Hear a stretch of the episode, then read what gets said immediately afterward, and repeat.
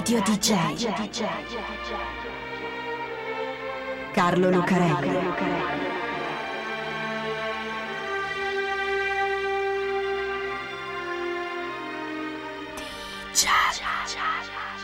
Carlo Lucarelli presenta Di Giallo, il radiodramma di Radio DJ. Salve a tutti, siete su Radio DJ e io sono Carlo Lucarelli, qui assieme a Fabio B per raccontarvi un'altra delle strane, misteriose e incredibili storie di Di Giallo. Ci sono storie più fortunate di altre. Sembra assurdo dirlo, perché sono storie drammatiche, cariche di orrore e di sofferenza ma hanno la fortuna di essere avvenute in un momento o in un periodo in cui i riflettori sono accesi e così le conosciamo e ce le ricordiamo. Altri invece avvengono in posti lontani e sconosciuti, posti diversi, e quello che succede resta in una sorta di cono d'ombra. Per noi che stiamo qua, naturalmente, perché chi si trova laggiù a viverle quelle storie, ecco, le conosce bene. A volte però quel cono d'ombra, almeno un pochino, almeno brevemente, si squarcia come per la misteriosa, strana e incredibile storia di Paul USS Bagina.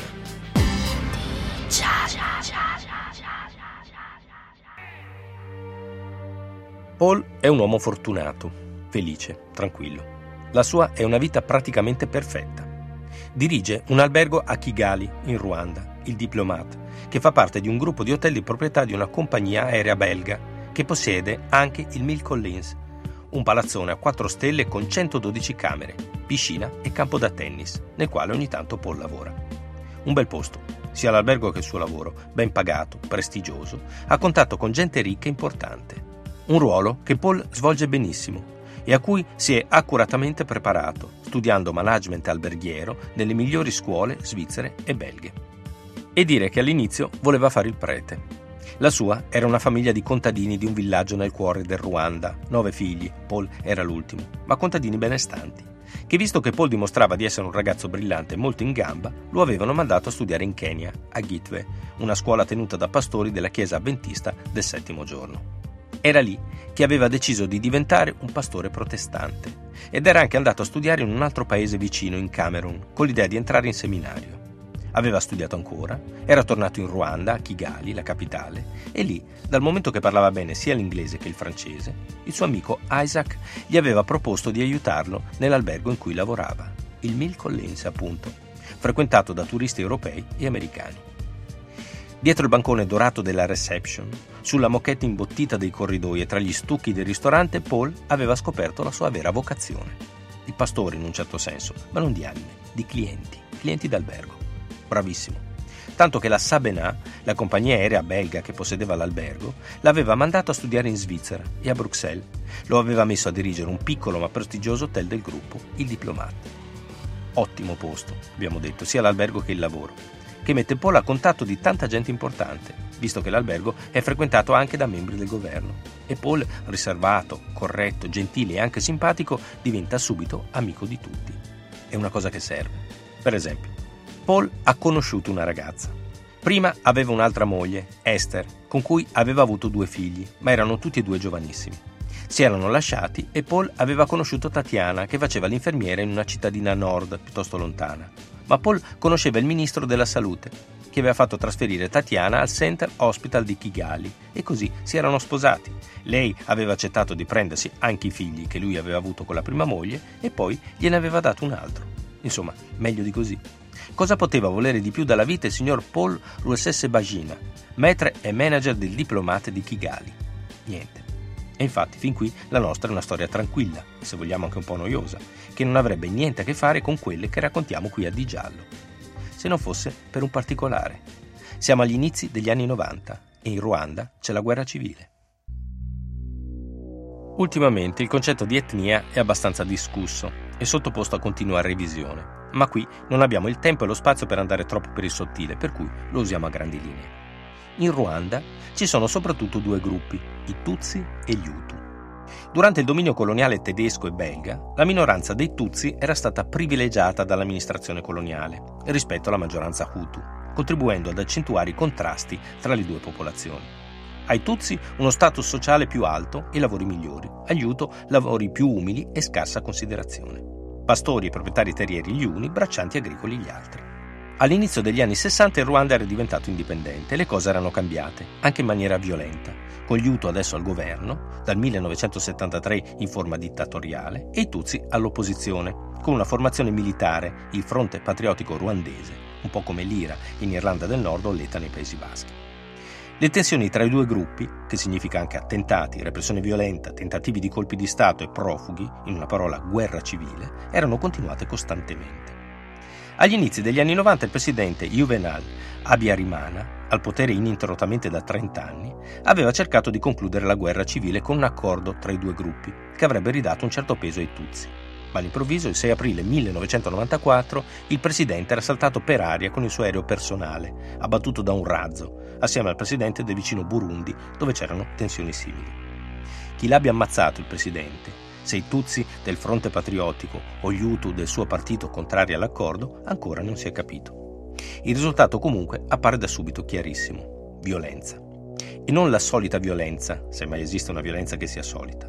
Una violenza incredibile che difficilmente si era vista prima. Il massacro, anzi, il genocidio del Ruanda.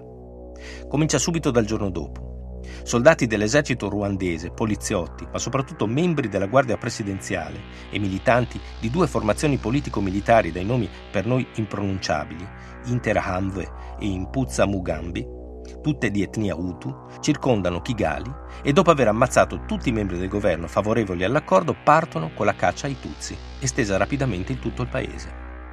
C'è un DJ che si chiama Cantano Abimana, molto famoso e molto popolare, che trasmette dalla RTLM, una radio privata molto seguita, che incita ad uccidere gli scarafaggi Tutsi. Perché di questo si tratta, di un genocidio, che nella testa di qualcuno ha l'obiettivo di liberare per sempre il Ruanda dai Tutsi.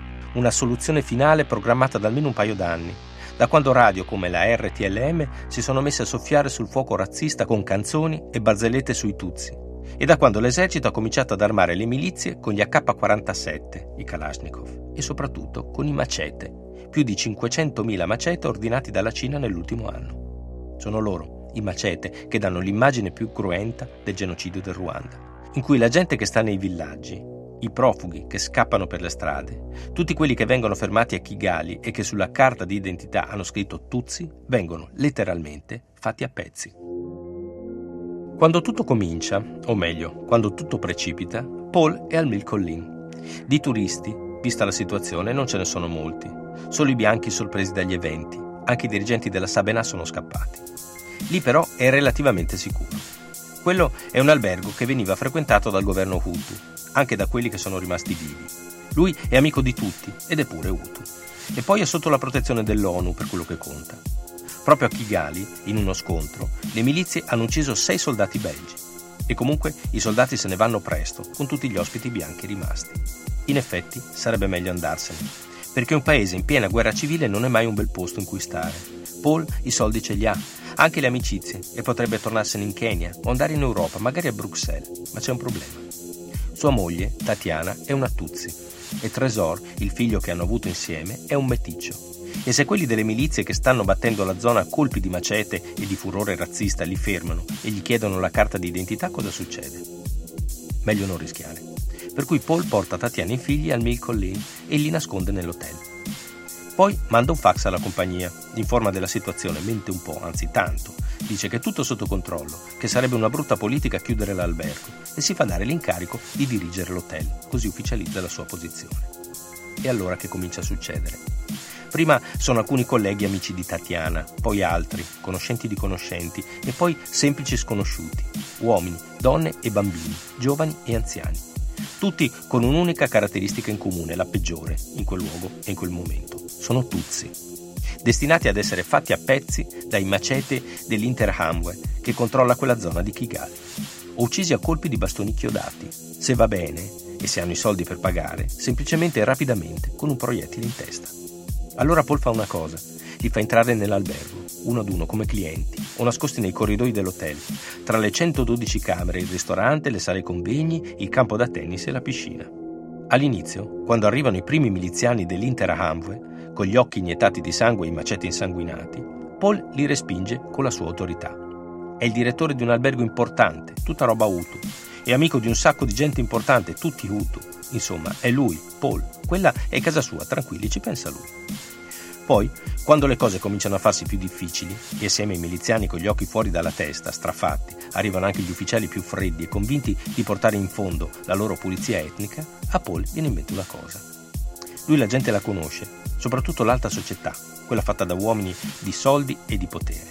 Ora, per quanto piccoli siano, per quanto meschini, per quanto messi in quella posizione rapidamente da eventi come una guerra civile, gli uomini di soldi e di potere vogliono sempre le stesse cose, soldi e potere, in qualunque forma siano disponibili. Ecco, lì, in quell'albergo, ci sono alcune cose che possono essere appetibili. I tuzzi va bene, ma quelli no. Ci vuole qualcos'altro, come merce di scambio. E cosa c'è in un grande albergo come quello? Soldi, quelli rimasti in cassa, e anche quelli che alcuni tuzzi si sono portati dietro scappando. E alcol. Tutta la riserva del Milk Lin con la sua cantina di vini pregiati, il whisky, il cognac, la vodka, il paradiso dei superalcolici. Paul sa come si tratta. Discreto, cortese, professionale, simpatico. È una vita che sorride, ride alle battute, ascolta i desideri di chiunque presenta il conto in un modo così affabile che fa quasi piacere pagarlo. Paul tratta con i capi dell'Intera Hamwe, li corrompe con i soldi e i liquori e ottiene in cambio cibo, acqua e una specie di immunità per il suo albergo e i suoi ospiti, che sono tanti. 1268 persone. 1268 tuzzi che non sono fuori per la strada a farsi fare a pezzi dai macete.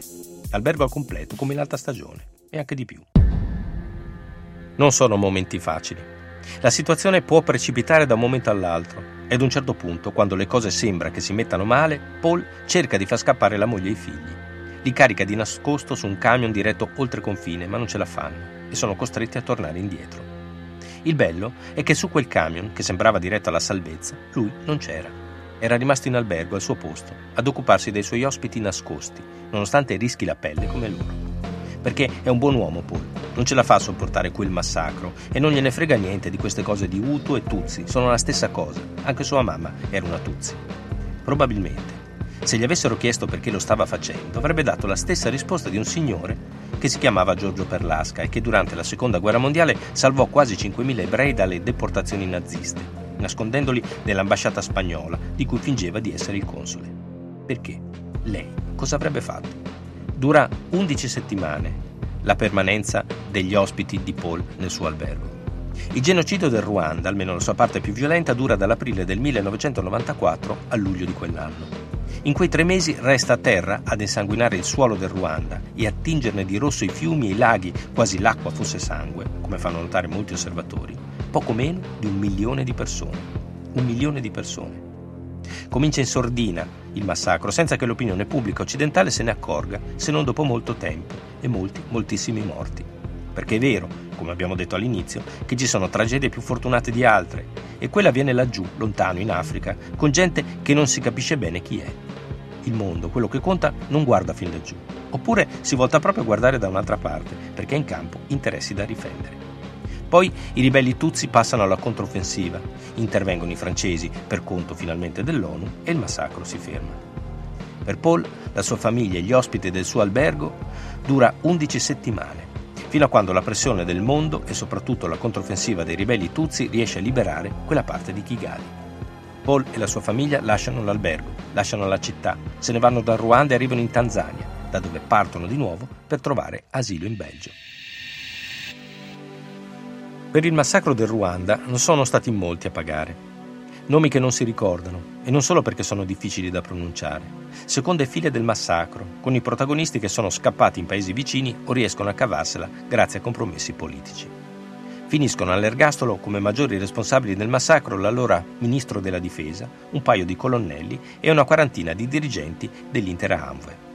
Come dice Cantano, il DJ che citava massacrare gli scarafaggi dal microfono dell'RTLM quando viene processato, io sono solo un pesce piccolo. E Paul? Paul vive in Belgio, con tutta la sua famiglia, e gestisce una fondazione che si occupa di diritti umani, giustamente. La sua storia è stata raccontata da un bel film che si chiama Hotel Ruanda e che nel 2004 è stato anche nominato agli Oscar.